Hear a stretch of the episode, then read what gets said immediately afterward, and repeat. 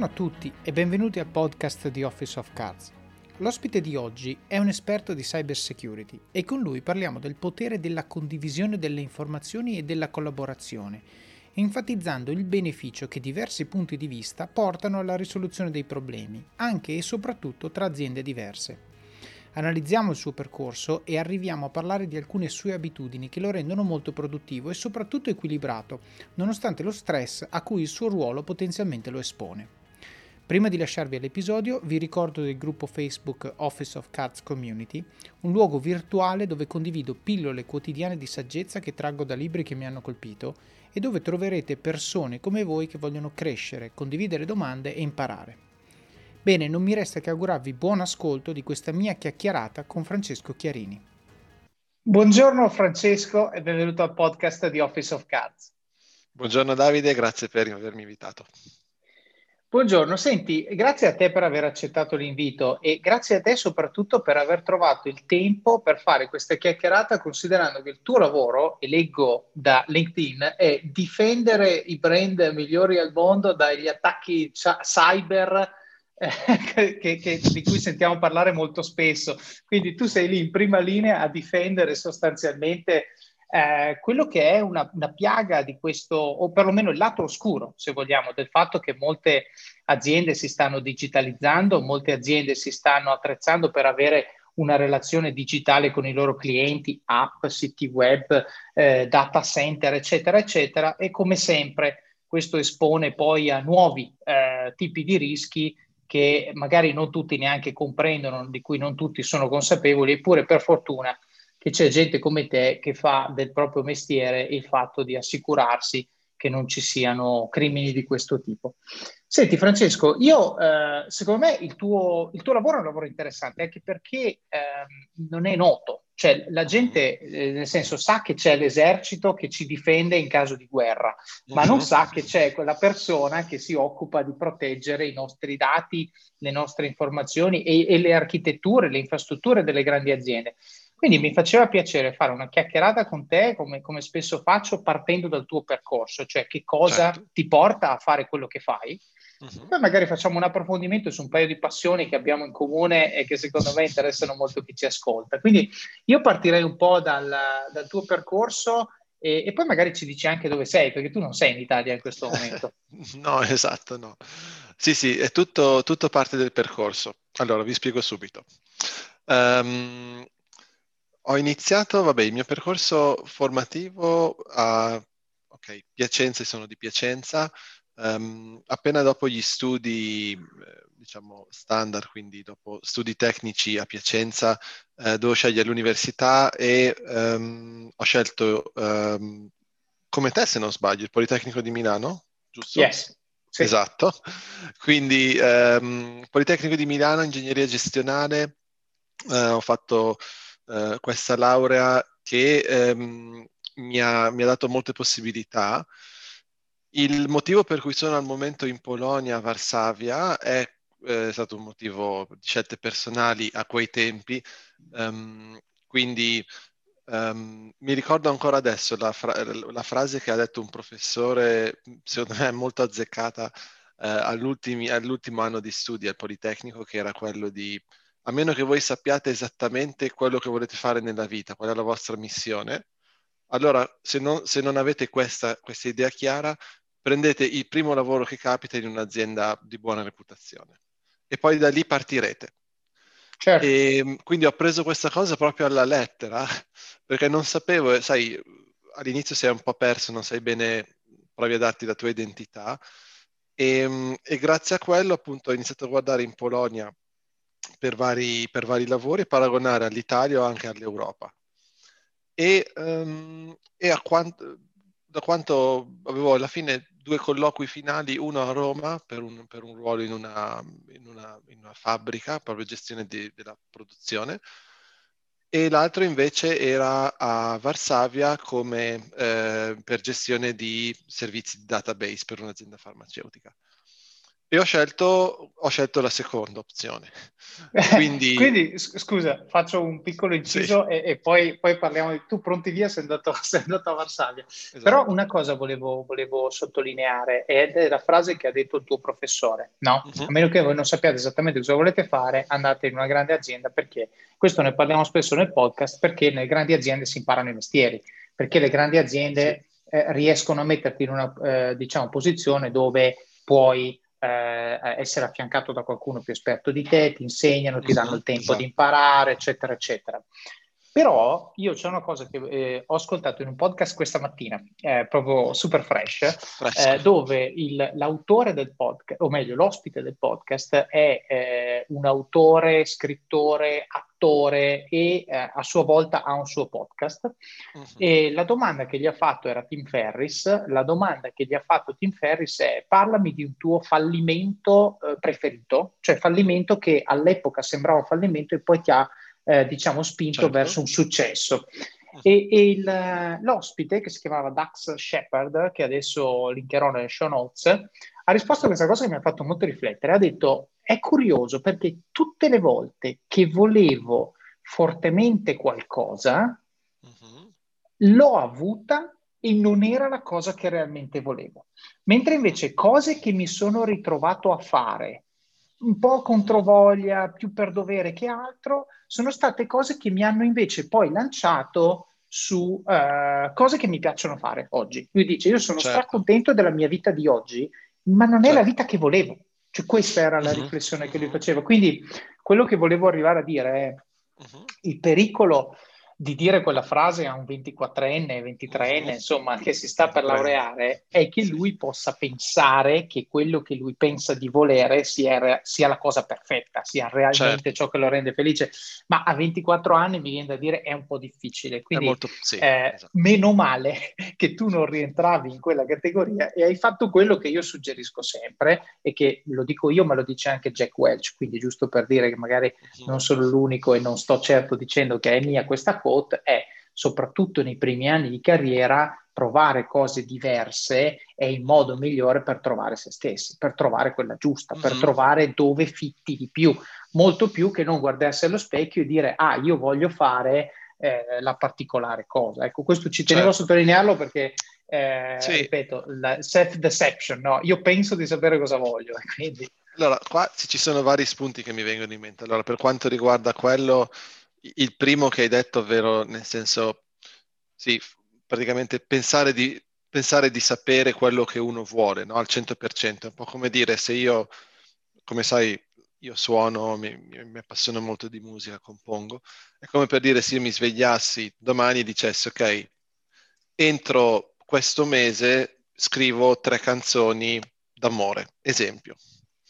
Um, che invece che anche lì, volendo ci, ci riesci, però il risultato non sarà poi quello, saranno forzate, ovviamente. Mentre se tu invece, se tu invece inizi a dire, ok, voglio dedicarmi di più alla musica questo mese, inizio dal punto A, però non so dove mi porterà, è molto più azzeccata la cosa. Però penso che venga con un certo livello di maturità, no? Um, e quello è il punto, per... la maturità. Cioè ce la puoi sì, avere anche a 24 anni, ma è improbabile, mettiamola così. Esatto, sì.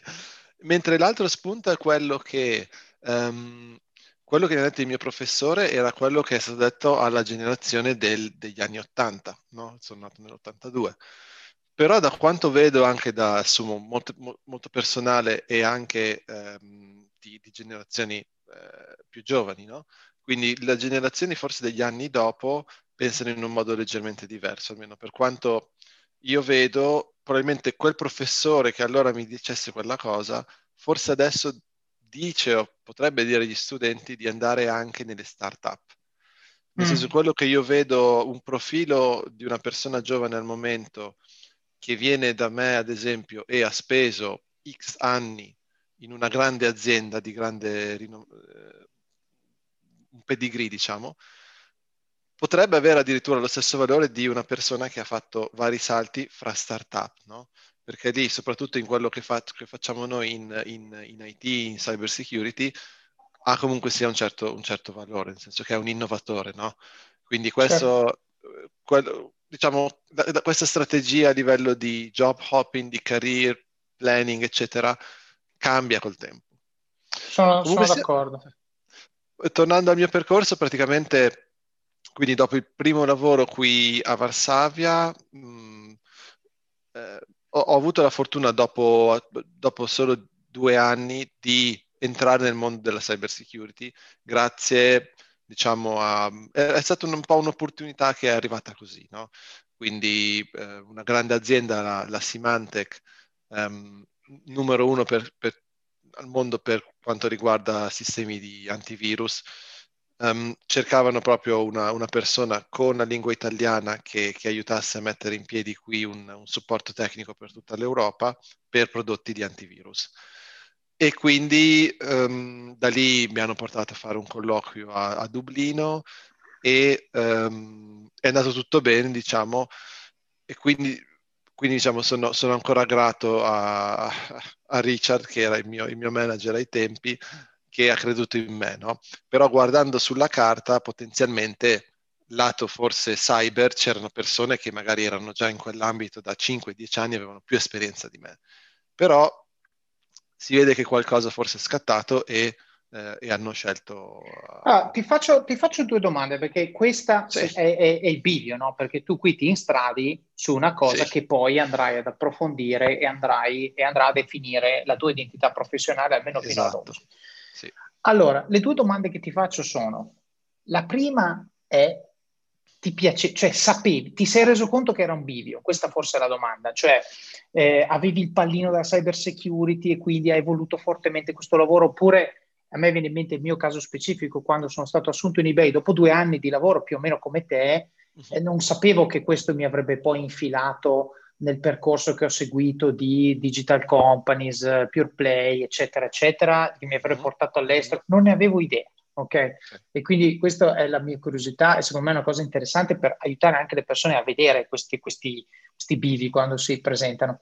Il secondo è relativo all'ultima cosa che hai appena detto, la seconda domanda, cioè perché Richard ha creduto in te quando c'era gente più qualificata? Che cos'è secondo te che ha fatto la differenza e che ti ha quindi certo. aperto questa porta?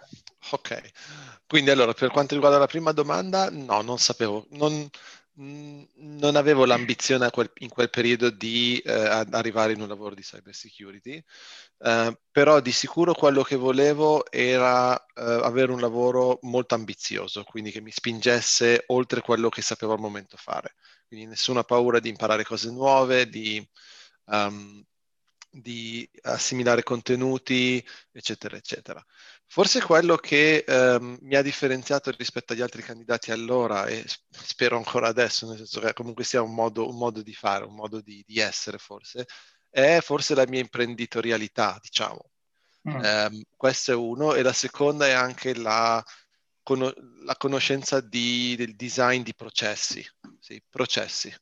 Um, e sono cose che purtroppo, questa soprattutto la seconda, manca la vedo, vedo ancora adesso, manca in molti professionisti, purtroppo.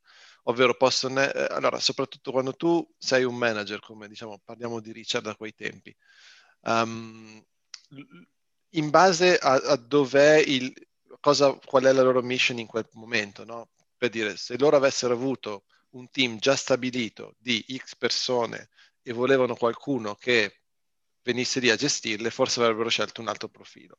Però certo. la situazione era quella di stabilire a Varsavia tutto il supporto tecnico per la Symantec per l'Europa. No? Quindi da zero persone e, e, poi arrivare a qualche centinaio nel giro di 4-5 anni.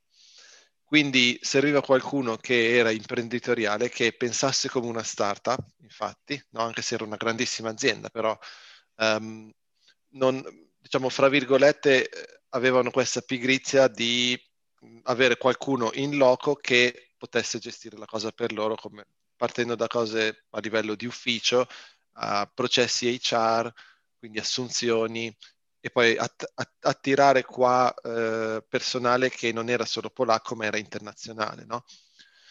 Quindi diciamo questa imprenditorialità che forse, da quanto posso dire io per quanto riguarda, non so, anche i miei colleghi, anche di studi, eccetera, penso che forse noi italiani siamo abbastanza bravi in questo, nel saperci organizzare, no? Anche quando manca, mancano le risorse. Io mi ricordo che anche durante gli studi, per permettermi qualche, qualche sfizio di qua e di là, mi ricordo che suonavo e guadagnavo soldi tramite i concerti. Eh, lavoravo su Photoshop per fare i volantini per le discoteche, eccetera, e così via. No? Eh, quindi um, avevo sempre un progetto attivo, lavoravo con la, con la Camera di Commercio eh, di Piacenza già, non so, all'età di forse 16-17 anni per organizzare certo. certi tipi di, di, eventi. Quindi tenere appunto le mani in pasta è sempre, è sempre utile, no? però bisogna avere la voglia di fare. Forse Richard forse l'aveva capito che um, serve qualcuno energetico con uh, la capacità di mettere in piedi un piano, sì?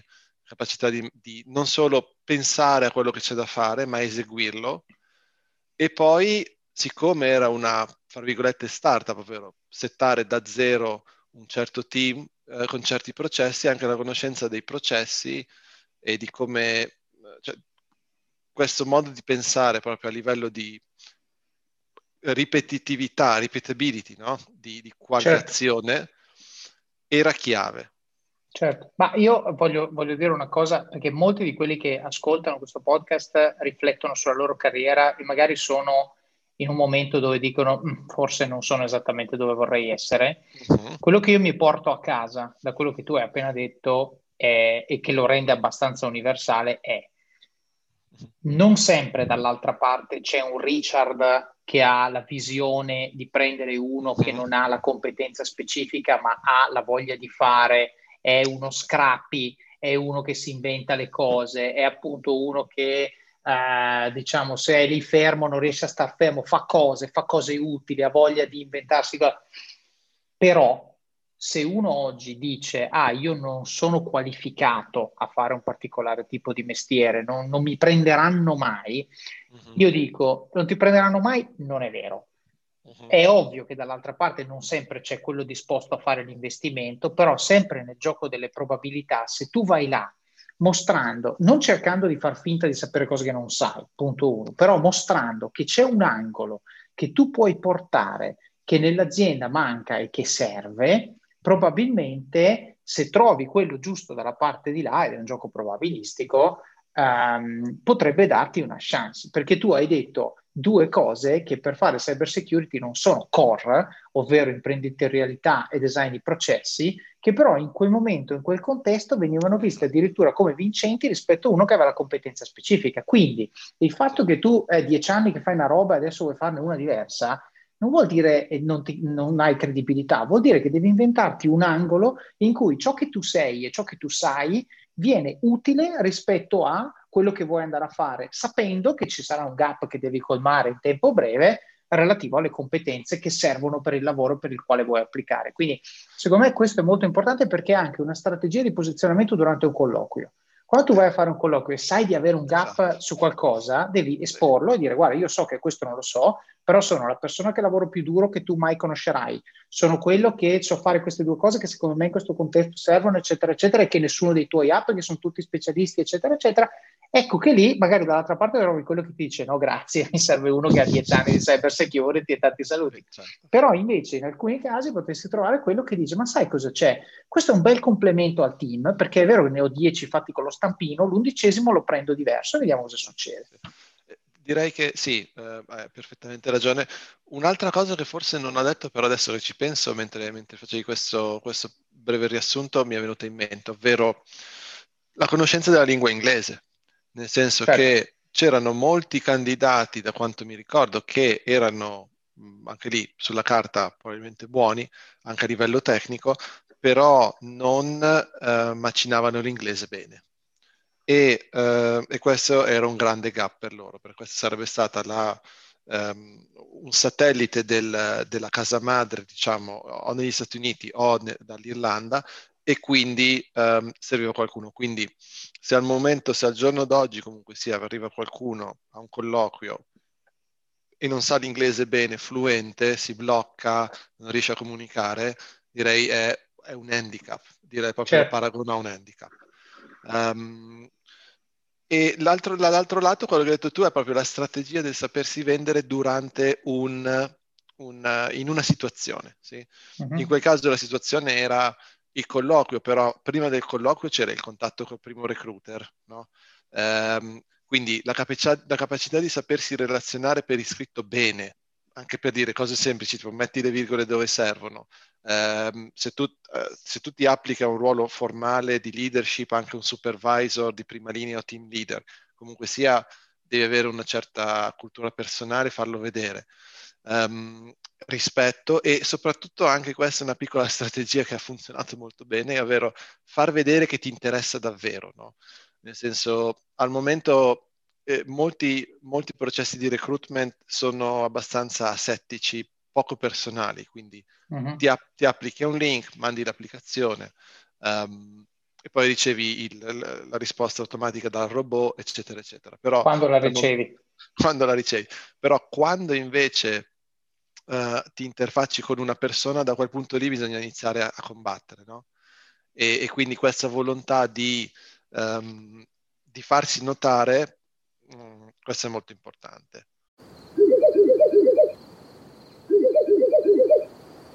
La libertà ti sta chiamando. Sono arrivati gli incentivi Jeep. Oggi sei libero di scegliere Jeep Avenger, il suburbano più compatto di sempre, in versione elettrica, ibrida e benzina, tutte alla stessa rata. Gli incentivi Jeep ti aspettano. Corri in concessionaria, ora. Info su jeepofficial.it. Pronto? E poi certo. comunque sia un ultimo aspetto è quello della preparazione per il colloquio, no? appunto sapendo chi ci sta ascoltando, magari sono persone che sono interessate a un cambiamento in futuro.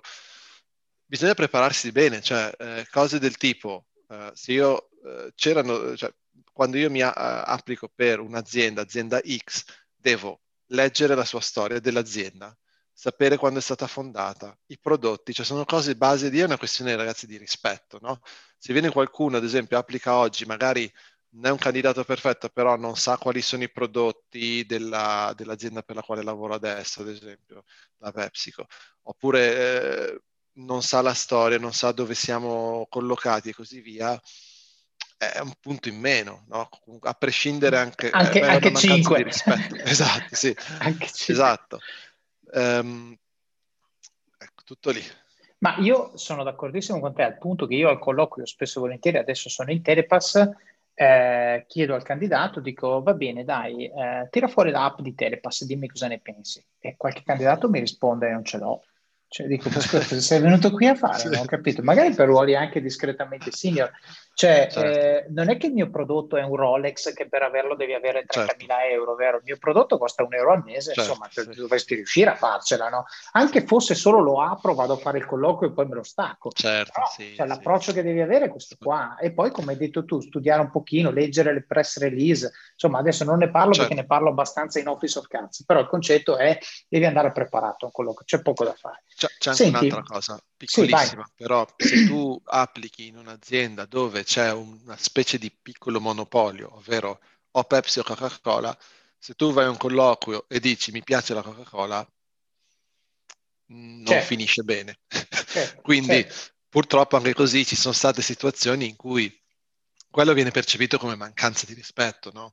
Nel senso, eh, va bene, il senso dell'umore ce l'abbiamo tutti, magari poi più avanti quando ci conosceremo diventeremo anche colleghi amici, scherzeremo. E potrai dirmelo. però, certo. Esatto, nel senso, quindi anche lì rispetto eh, per, per, chi ti sta, chi, chi sta interfacciando no? e, e, e fare un po' di ricerca prima. Certo, certo. Oppure, e questa io in realtà l'ho usata, però cioè, ci vuole un livello di maturità di preparazione notevole. Eh, nel caso tuo specifico, adesso rimango solo su questi due brand perché tanto li conoscono tutti, c'è l'idea di dire c'è questa cosa che prendiamo il Christmas spot, ok? Che quello di Coca-Cola è iconico, PepsiCo non lo fa. Allora dico, io potrei arrivare al colloquio e dire c'è una cosa che non capisco. A me il Christmas spot di Coca-Cola piace tantissimo, è meraviglioso, ogni anno quasi lo aspetto, no? E voglio vedere cosa faranno. Perché voi non lo fate? Ecco, mm-hmm. questo secondo me è positivo, perché è una critica, sì, ed è secondo me una simulazione di quello che sarebbe lavorare anche con questa persona che ti fa challenge, che si espone mm-hmm. e che genuinamente vuole capire qual è il razionale dietro la scelta di non fare il Christmas spot. Allora tu magari gli dici, certo. ah, non lo facciamo perché costa un sacco, perché non vediamo la ROI, perché lo fanno loro e noi non vogliamo copiare, facciamo cose diverse. Però questo certo. stimola una discussione che è esattamente come sarebbe eh, everyday lavorando con questa persona. Quindi certo. se vai lì preparato, secondo me il challenge è positivo. Se tu invece, come hai detto giustamente tu, banalmente dici, ma io sono qui, però in realtà preferisco la Coca-Cola, cioè è un livello di superficialità veramente indecente, quindi devi, esatto. devi hard stop, no?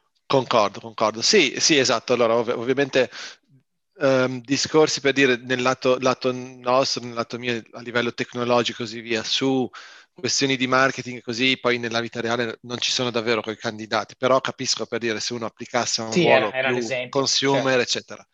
Um, e, però sì, dico, di, di, di, discussioni così con certi candidati, ad esempio, durante un, uno scenario che, che, che, gli è stato dato, um, abbiamo, so, avevamo scelto di dare, abbiamo dato certi, certe specifiche per, per, lo scenario, ad esempio a livello di firewall, non so, è una, una, minaccia che si è collocata fra il firewall e lo switch, e quindi il candidato poi magari chiede, ok, ma perché avete detto que- che era collocata lì no, dopo, dopo, averlo finito lo scenario? Potevate dire che era collocata là, così potevate addirittura fare, non so, farmi più domande dopo e così via è certo. paragonabile a quello che hai detto. Quindi sì, ottimo eh, eh, a questo critical thinking, comunque sia, vedi che si interessa per dire anche il fatto che si è scomodato e me l'ha detto, ha preso un piccolo rischio, no? Quindi comunque certo. sia sì, è positivo.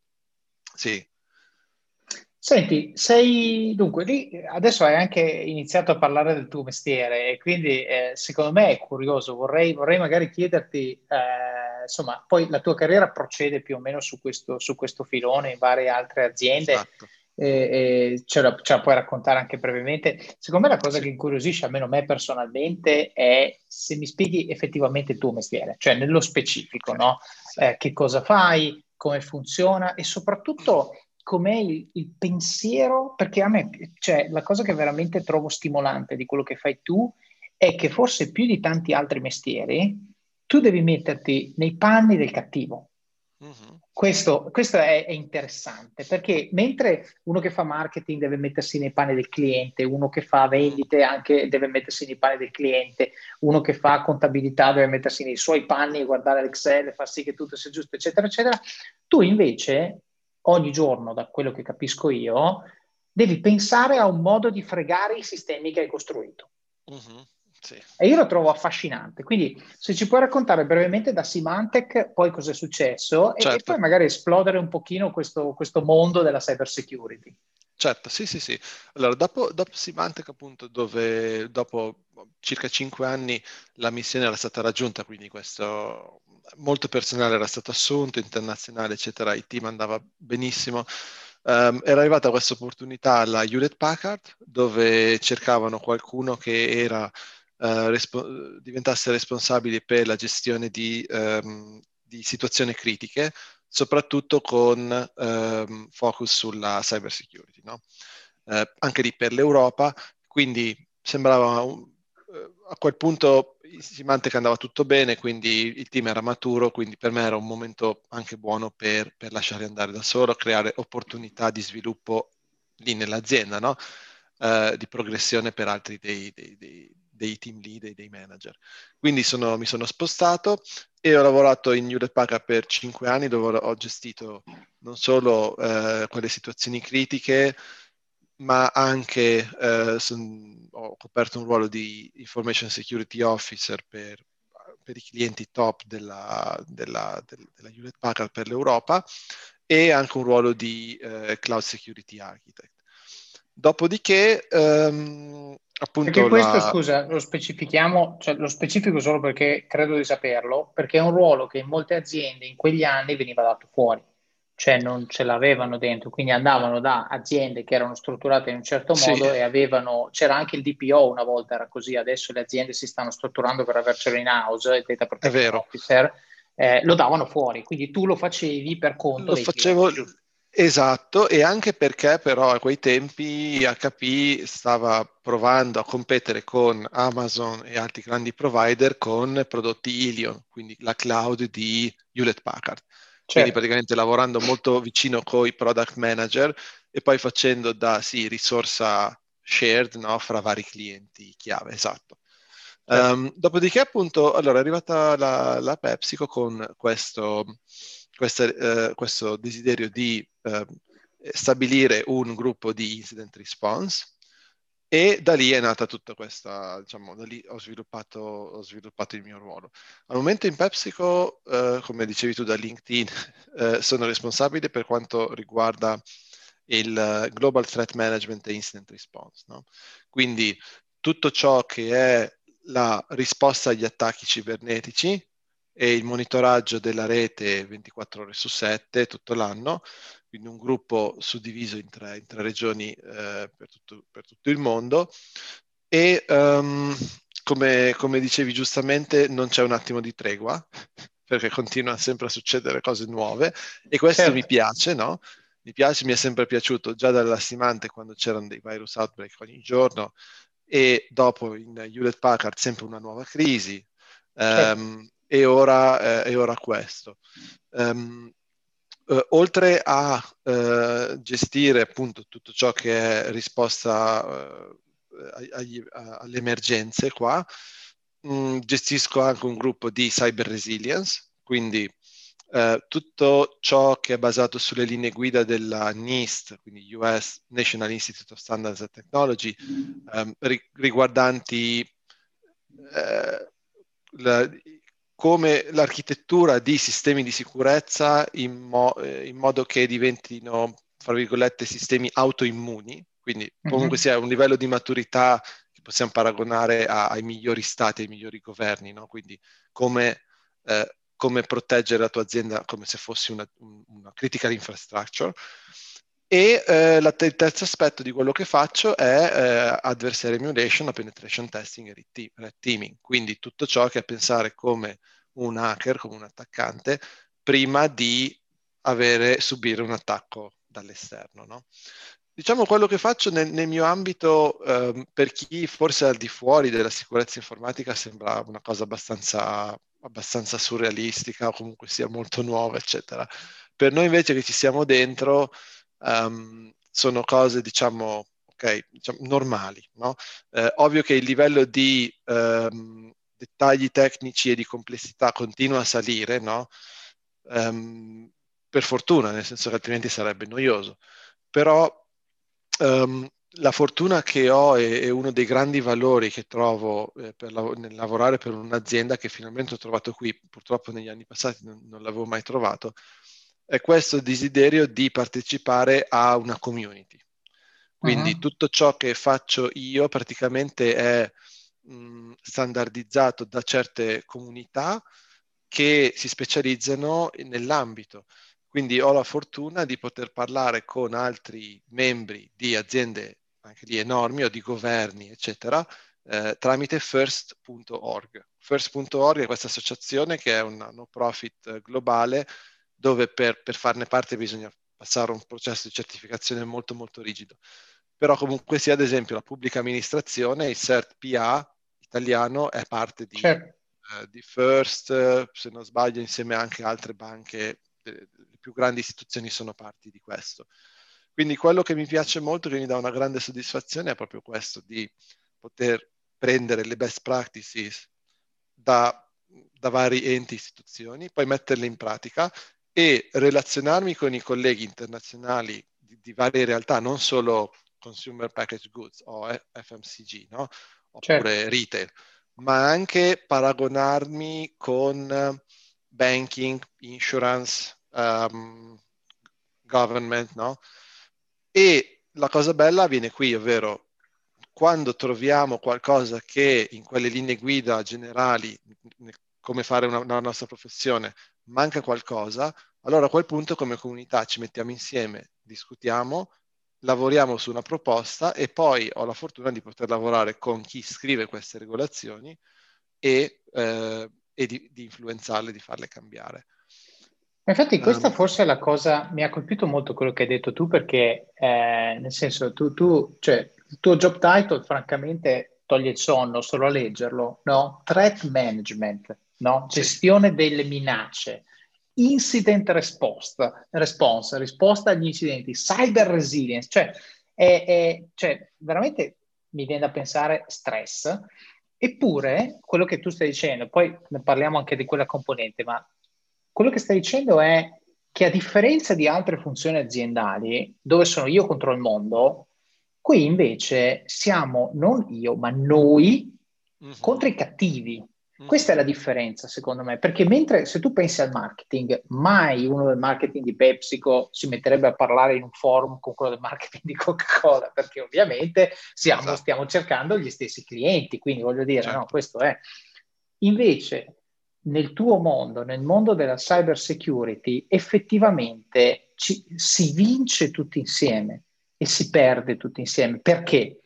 Perché se fregano te la probabilità che poi freghino quello di Coca-Cola è abbastanza alta. Esatto. Ok, e quindi quello di Coca-Cola dice mi conviene collaborare con quello di Pepsi perché è smart e perché tutto sommato ha un business simile al mio, quindi probabilmente il rischio, non dico è uguale perché poi ognuno ha i suoi sistemi, eccetera, però tipicamente abbiamo molte più similitudini piuttosto che tu con, mi viene in mente AstraZeneca, solo perché adesso se ne sta parlando per il discorso del virus, eccetera, e quindi dalla collaborazione cross-funzionale nasce un, un benessere superiore rispetto a quello di dire me la faccio in casa mia, me la dico in casa mia e sono il più bravo di tutti e ho vinto. Eh, no? esatto. Quindi questa componente secondo me è molto molto interessante. Sì, è interessante, ci sono anche linee guida, proprio tutte guidelines su, su etica, su cosa condividere e cosa non condividere. No?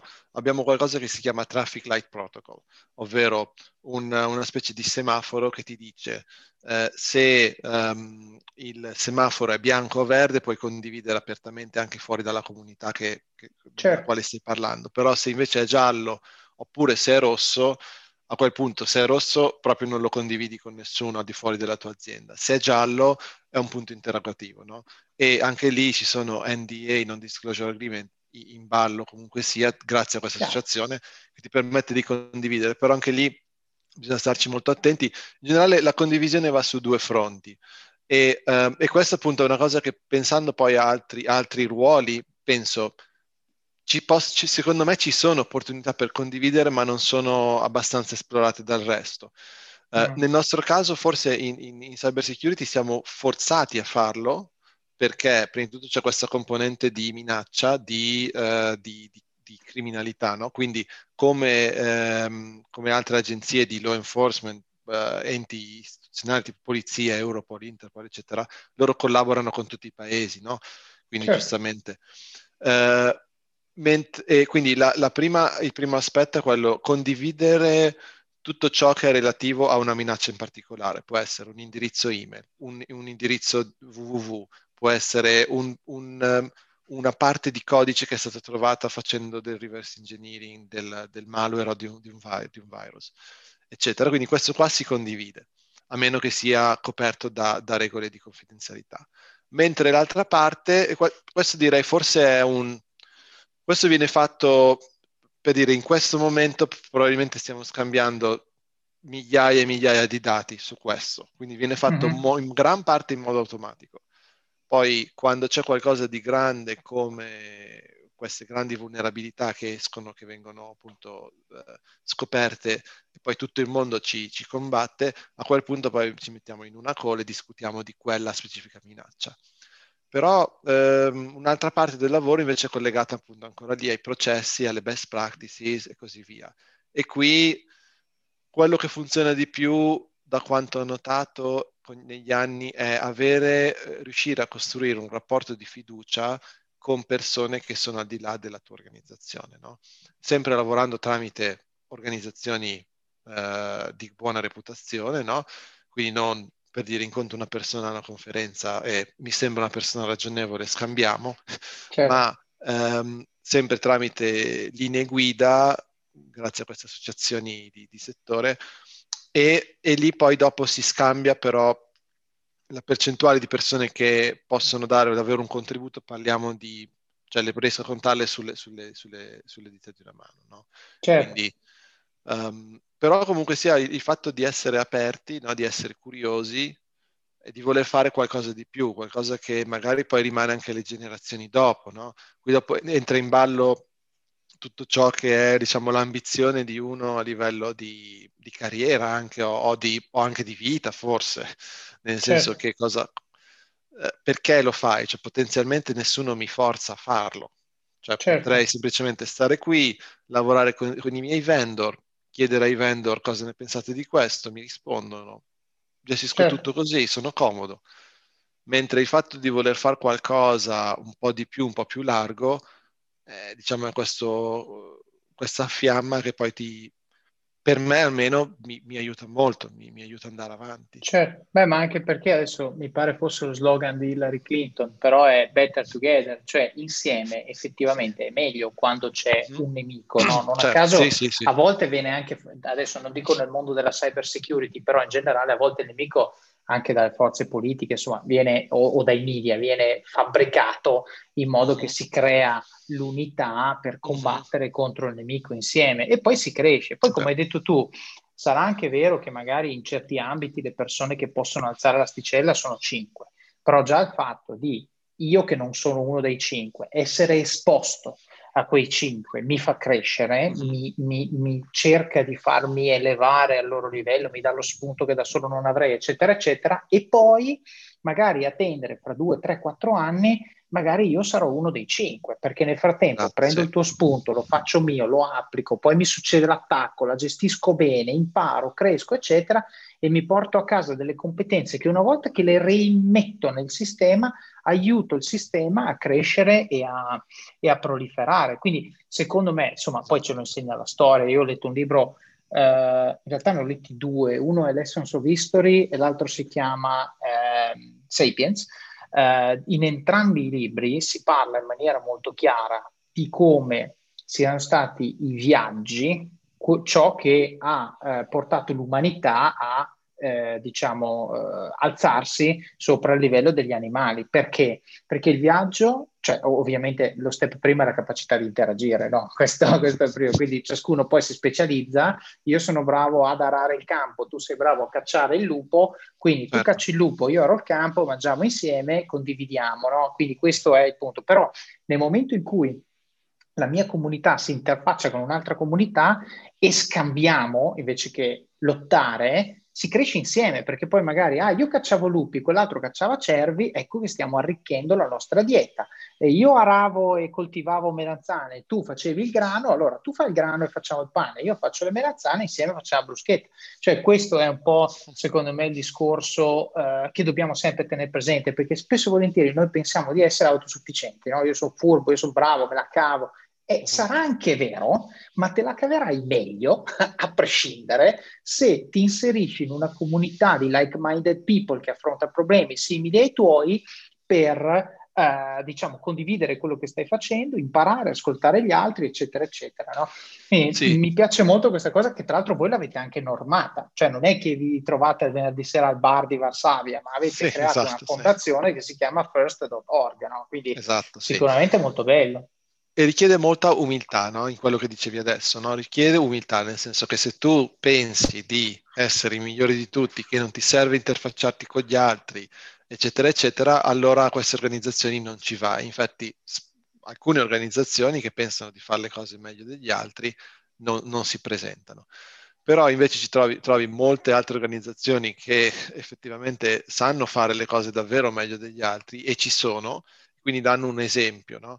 Quindi penso che anche lì a livello di maturità e così via, questo fatto di poter dare un esempio, arrivare lì um, senza iniziare a parlare, a gonfiarsi la bocca del titolo che uno ha oppure di dove lavora, eccetera, eccetera, ma semplicemente umilmente presentandosi e aggiungendo i suoi two cents, come si dice, da lì poi cosa nasce cosa. E um, um, quindi anche qui voglia di fare, umiltà, e, um, e soprattutto, vabbè, poi eccellenza a livello di, um, di conoscenze, no? perché lì bisogna continuare comunque sia a studiare, cioè ogni... Eh, questo è quello che ti permette anche di essere parte di questi forum, no? il fatto di continuare a studiare, continuare a, tu hai menzionato la lettura, continuare a leggere, io non so, a livello di, uh, di pro- progressione professionale, ogni anno mi, pro- mi, forzo, letteralmente mi sforzo a passare uno o due certificati di sicurezza all'anno, no? Mm-hmm. Quindi poi dopo anno dopo anno continuo, continuo a progredire. Ora, il fatto del certificato di per sé, questa è una cosa in cui a livello di, di industry ci sono opinioni molto differenti. Ci sono persone che collezionano solo certificati per averli, no? così poi dopo hanno un titolo lungo così e quando si presentano a queste conferenze o associazioni ti rispettano tutti a prescindere però certo. poi dopo aprono la bocca e non sanno niente. Esatto. Quindi il fatto solo di collezionare queste medaglie non ha senso, però anche qui è una, una bella cosa in questa, in que, nella, nell'ambito in cui sono, penso che ci, ci sono comunque sia questi, questi, metodi per riconoscere chi sa che cose, ad esempio. Paragonandolo al marketing, per dire, non so, non, non penso che ci siano queste stesse metodologie di, um, di uh, di, so, di, riconoscimento, sì, per, forse ne so, forse non, tro- non troppo di quell'ambito, però non penso che, non so, se tu sai le 7P di Kotler eh, oppure le 9P di Kotler, eccetera, ti danno certo. un certificato per quello, poi ne prendi un altro. Um, spero che questa cosa cambi forse, perché comunque sia ti aiuta da- aiuta a darti un'identità tua, no? Certo. Beh, ma poi più che il titolo, io dico sempre, no, quando magari persone all'università vengono e mi dicono, ah, secondo te quali linguaggi di programmazione dovrei studiare? Io rispondo sempre PowerPoint, perché se tu mi stai chiedendo il linguaggio di programmazione N, anzi N più 1, ne sai già 5, mi dici qual è il sesto che devo studiare, non hai capito. Il linguaggio di programmazione è una commodity, se anche vai in un'azienda che dice devo sapere questa cosa e tu non la sai, se tu gli dimostri che sei, come dicevamo prima in Symantec, il più bravo a fare n altre cose e gli dici il linguaggio di programmazione non lo so, ma fra tre mesi lo saprò, punto, not a problem. Sì, sì. È, è, questo, cioè, è, quello, è la cosa che non capiscono perché e, e, il path of least resistance, se tu prendi uno che sa programmare, studiare un ulteriore linguaggio di programmazione è molto più facile piuttosto che imparare a raccontare storie. E quindi certo. eh, questo è lì è dove, dove si incarna. Ed eccoci qui, dopo questo episodio ricchissimo di spunti, di carriera e anche, e forse dovrei dire soprattutto, di vita. Abbiamo parlato di gestione del rischio della carriera. Se non sai che cosa fare, almeno vai in un'azienda con una buona reputazione, diceva il professore di Francesco, perché andare da questa azienda verso qualcos'altro è molto più facile che andare da un'azienda sconosciuta a una più nota. Abbiamo anche discusso di come fare a emergere durante un colloquio, anche quando non abbiamo tutte le qualificazioni che sono richieste dal datore di lavoro. Abbiamo sentito di come l'imprenditorialità e la proattività siano asset apprezzati in molti ambiti e diano una marcia in più, sia per lavorare che per cercare lavoro. Abbiamo parlato anche di come preparare un colloquio, lo studio dell'azienda target, delle persone che ci intervisteranno, ne parlo nel dettaglio in Office of Cards, ma Francesco ci ha dato esempi concreti di come questo faccia la differenza. E infine abbiamo parlato della forza che deriva dalla condivisione delle informazioni e degli approcci, citando first.org e altri esempi che rendono il mondo della cybersecurity più efficace olisticamente contro gli attacchi informatici. Parliamo ora di supporto. Supportare questo podcast vuol dire due cose. In primis vuol dire tenerlo vivo e darmi una mano a produrre contenuti di qualità sempre più alta. E il secondo significa che è un po' anche vostro. Quando lasciate una recensione o condividete un post oppure portate un amico nel mondo di Office of Cards oppure fate una intro per una possibile intervista, state contribuendo attivamente al podcast e questo significa che è anche un po' vostro. Quindi come fare per supportarlo? Il primo modo lasciando recensioni del libro su Amazon, magari raccontando quali parti vi sono piaciute o quali tecniche e consigli avete messo in pratica e hanno avuto impatto nella vostra vita. Al momento siamo a 43 recensioni e 5 stelle per la versione inglese e a 19 con 4,5 di media per quella italiana. Dai, dai, dai, dai che la tiriamo su questa, questa italiana e la riportiamo a 5 stelle. Il secondo modo recensioni del podcast sulla app che utilizzate per ascoltarlo. Siamo a 37 in questo momento su 38 a 5 stelle su Apple Podcast e davvero vi ringrazio. Io leggo tutto quello che, quello che scrivete e non potete capire la gioia che provo nel leggere le vostre parole.